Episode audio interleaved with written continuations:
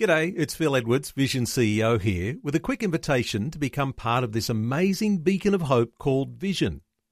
Together we can put our love into action to help people of all kinds build or rebuild their lives on the truth of God. Please consider the part you can play during our upcoming Visionathon appeal, remembering that it's your support that makes Vision possible, including this podcast. Audio on demand from Vision Christian Media. Welcome to On the Rock, God's unchanging word for changing times, with Dr. Kameel Majdali, Director of Teach All Nations, Melbourne, Australia. Dr. Kameel lived and studied in the Middle East, served as a principal of a leading Bible college, and now travels the world teaching God's Word. He has an extraordinary knowledge of the Bible and a dynamic ability to make God's truth come alive in a real, practical way. This episode of On the Rock will give you keys to survive and succeed in the days ahead by hearing and doing the words of Jesus. It is a wise and wonderful thing to learn more about Jesus Christ. And in today's program, we're going to learn that even as a toddler, he was fulfilling prophecy. Our series is entitled The Kingly Messiah Understanding the Gospel of Matthew, Part 1 a verse by verse audio commentary, which is part of our larger Understanding the Bible series. Here we are in chapter 2 of the Gospel of Matthew, verse by verse, and we have an intriguing story called The Flight to Egypt. And even in the flight to Egypt and the return from Egypt, Jesus Christ, as a young one, was fulfilling Bible prophecy. Now we'll learn more about that as we go down the track. But our lesson is called The Flight to Egypt, and the reference is chapter 2 of Matthew, verses 13 to 23. And let me just read to you from the very, very first verse, verse 13. And when they were departed, behold, the angel of the Lord appeared to Joseph in a dream, saying, Arise and take the young child and his mother, and flee to Egypt and be thou there until I bring thee word, for Herod will seek the young child to destroy him. All right, so God was making provision that his anointed one was to be preserved because there's a phrase that Jesus uses in the Gospels My time has not yet come. Now, we believe he used that phrase to talk about his demise, his crucifixion for the sins of the world, and that nothing was going to keep him from his appointment at Calvary or that it would happen prematurely in some other way. So, so many attempts against his life. Attempts when he's young, attempts during his ministry, but nobody could touch him because his time had not yet come. And clearly, as a toddler, probably two years old or so, Jesus' time had not yet come he hadn't even entered into ministry, hadn't even grown up. So it's interesting to see the provision of God to preserve Jesus and his family. God does provide a refuge for the righteous. And at the same time, bearing in mind that God makes a way where there seems to be no way. So, first of all, we have what is called the divine warning happening. That's from the angel to Joseph in a dream. It seems to be Joseph was more able to hear at nighttime when he was sleeping than perhaps even when he was awake.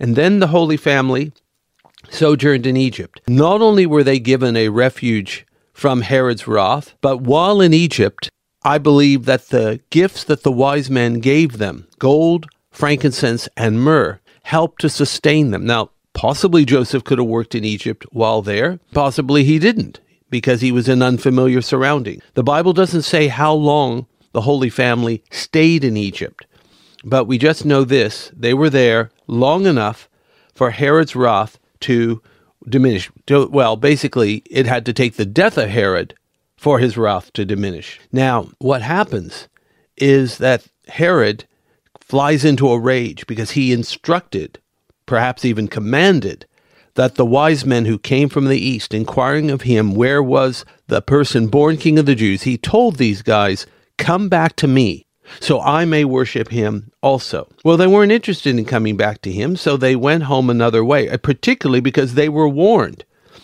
by the angel as well. not to go back to Herod. When Herod believed he was mocked by the wise men, he became livid. And he then ordered the death of all the toddlers of Bethlehem, male toddlers, I believe, two years old or under, according to the time the wise men had given.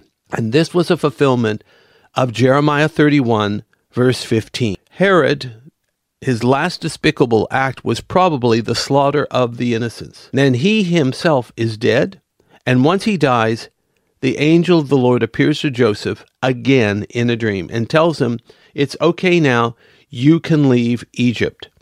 So Joseph and the family do precisely that. As they return to the land of Israel, using the phrase straight out of Matthew, he sees that Archelaus is ruling in his father's place and he doesn't want to go into Judea.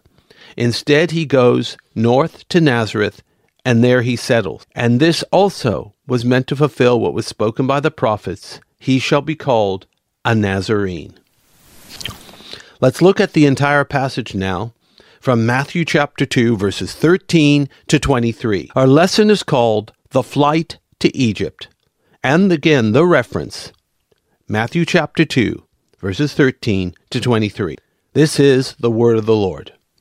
And when they were departed, behold, the angel of the Lord appeareth to Joseph in a dream, saying, Arise, and take the young child and his mother, and flee into Egypt, and be thou there until I bring thee word. For Herod will seek the young child to destroy him.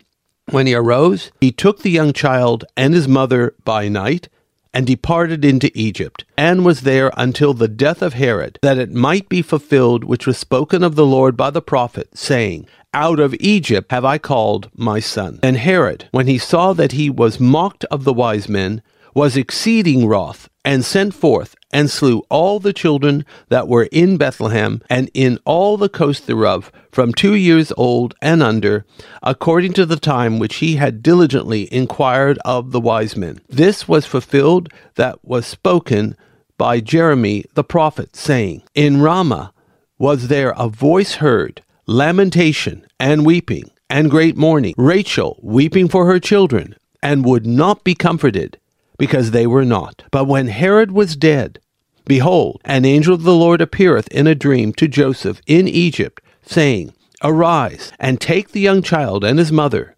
and go into the land of Israel, for they are dead which thought the young child's life. And he arose and took the young child and his mother, and came into the land of Israel. And when he had heard that Archelaus did reign in Judea in the room of his father Herod, he was afraid to go thither. Notwithstanding, being warned of God in a dream, he turned aside into the parts of Galilee, and he came and dwelt in a city called Nazareth, that it might be fulfilled which was spoken by the prophets, he shall be called a Nazarene. Our reading is from Matthew chapter 2, verses 13 to 23, and our lesson is called The Flight to Egypt. Well, this is a full on story and one that, of course, is troublesome in many ways, but also there is a note of hope. Very tragic what happened to those children in Bethlehem. But then again, is anything new, friends, when it comes to children, killing of children, and all the rest? I won't elaborate, no need. So, Divine Warning, chapter 2, 13 to 14. After the wise men departed, the angel of the Lord appeared to Joseph in a dream, telling him to arise, take the young child and his mother, and go to Egypt. Stay put until you receive word again, because the reason you're going to Egypt is that Herod will seek the young child to murder him. So Joseph promptly obeyed and took his family to the land of Egypt. As I alluded to earlier, there is speculation that the three gifts of the wise men were used to sustain the Holy Family while they were sojourning in a foreign land. God provides. Let me tell you again and again, He takes care of His own. But we do need to focus on Him, acknowledge Him, thank Him, especially when He provides, and even when we're still waiting for the provision, thank Him. And you will see that as we walk by faith and not by sight, faith rightly directed to Jesus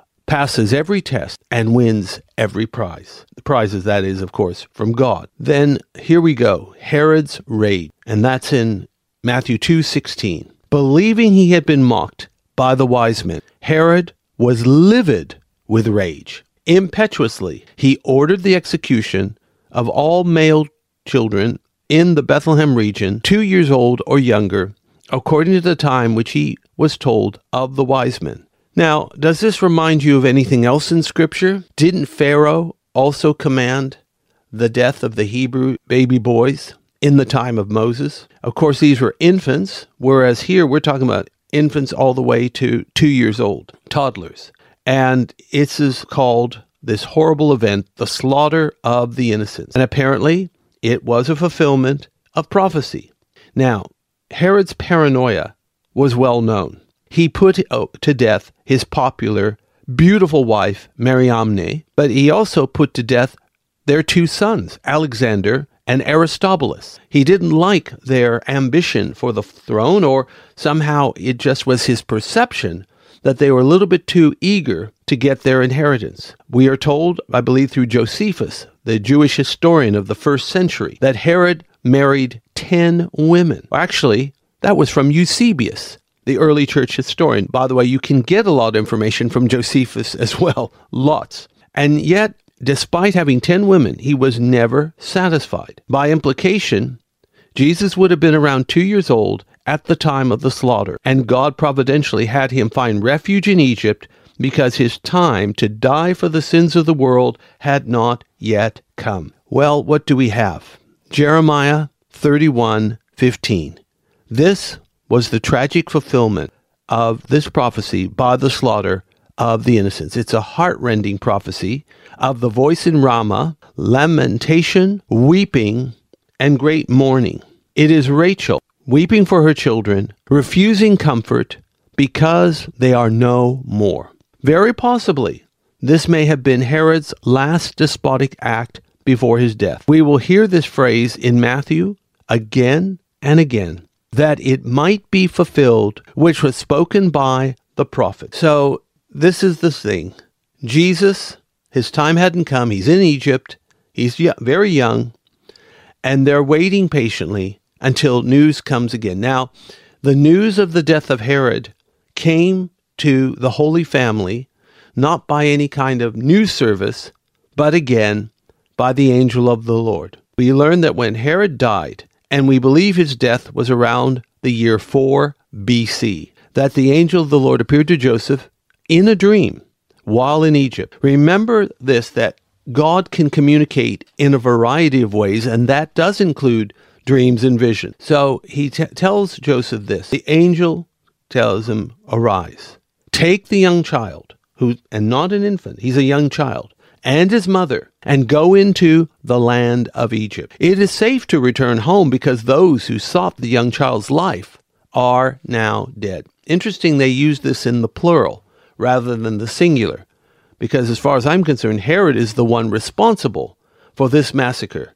He's the one that will stand before God and answer for his despotic actions. And just the fact, and this is, of course, part of the religious mindset that is so common, not just in Asia, but throughout the world. Herod probably thought he could do a lot of things, even if they were wrong, like slaughtering the innocents. Because, well, after all, this is the man that built the God of Israel a magnificent temple in Jerusalem. Now, as Christians, doing an act of piety or good works or being generous, does that save the soul? We know the answer to the question. No, it does not. Because even if we do good works, they are more than cancelled out by the bad works and even by the evil intentions, thoughts of the heart, and so on. None do good, says the prophets. No, not one. But yet Herod probably lulled himself to sleep with a false sense of eternal security by thinking, I build God a temple. So even if I've done the wrong thing, God will forgive me because he has a magnificent house to live in in Jerusalem. It's an interesting worldly argument, but it really doesn't wash. Herod will face the same judgment as everyone else, standing naked before God if he hasn't already, one day he will stand and he will pay the price for all this. So Herod is dead.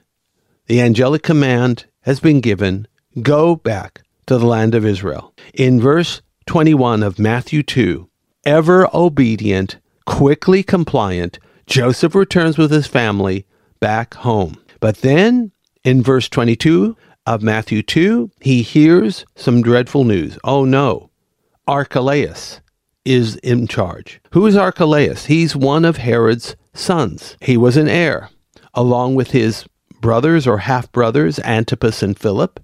He had rule in Israel. Now, not over the whole land like his father Herod the Great. He ruled over the province of Judea, Antipas over Galilee, and Philip over Golan. Unfortunately for everybody, Archelaus had none of his father's gifts, but all of his faults. His reputation was so bad and noxious that Rome banished him after 10 years of misrule, and instead of putting another Herod in charge, they just merely annexed Judea and made it a Roman province. So, for this reason, the province had procurators or governors rather than Herodian king. Joseph must have felt the same way of Archelaus as the Romans. He was afraid to enter Judea. Now, isn't that interesting? It's like he didn't want to pay a courtesy call to Judea because of Archelaus. So God warned him in another dream to look elsewhere. So he directed his steps to Galilee and to the city called Nazareth. Joseph takes his family to Nazareth, which was also a fulfillment of prophecy. He shall be called a Nazarene. At first, this is problematic because we can't find a explicit passage with this phrase. However, we believe we have a breakthrough from Isaiah 11, verse 1, which reads, And there shall come forth a rod out of the stem of Jesse, and a branch shall grow out of his roots. This branch, which is in capital letters, is Netzer, N E T S E R in Hebrew, which is surmised where the name Nazareth comes from, and Nazarene. Jesus is the branch, the Netzer, from Nazareth, hence he's a Nazarene. But also remember, back to the point, in the Gospel of Luke, after Jesus' dedication and circumcision in the temple, he's extremely young, a matter of just days old. The family returns to Nazareth. So Jesus lived in Nazareth within two to three weeks of his birth. And even though the text in Matthew seems to give an implication that maybe they had been in Judea or maybe they had been in Bethlehem at the time they were fled to Egypt, but look, there is a good case. The wise men came to Nazareth. Let's just watch and pray. Our lesson is called The Flight to Egypt. And our lesson for life is though the forces of evil rage against the righteous, God's sovereign hand can and will keep them safe. Remember to visit us at our Facebook page, Teach All Nations Education, and thank you for liking our page. You can also go to our homepage at tan.org.au to subscribe to the free monthly Issachar Teaching e-letter. We aim to give you value-added content to make you future ready with articles from the Bible, victorious Christian living, and current events in the light of God's Word. Let's pray. We thank you, Heavenly Father, for the lesson today of the flight to Egypt. We thank you for your care and provision over Jesus and over his family, knowing that you do the same for us. And while there's things we may not understand, we trust you with all our heart, not leaning on our understanding, acknowledging you in everything, that you will direct our path. For this we praise you in Christ's name, amen. Today's On the Rock was brought to you by Teach All Nations. If you would like more information about this ministry, to download podcasts, view our online store, attend special events, sign up for our teaching newsletter, make a donation to support this ministry, or to invite Dr. Kameel to speak, log on to www.tan.org.au or write to us at Post Office Box 493, Mount Waverley 3149. Thanks for taking time to listen to this audio on demand from Vision Christian Media. To find out more about us, go to vision.org.au.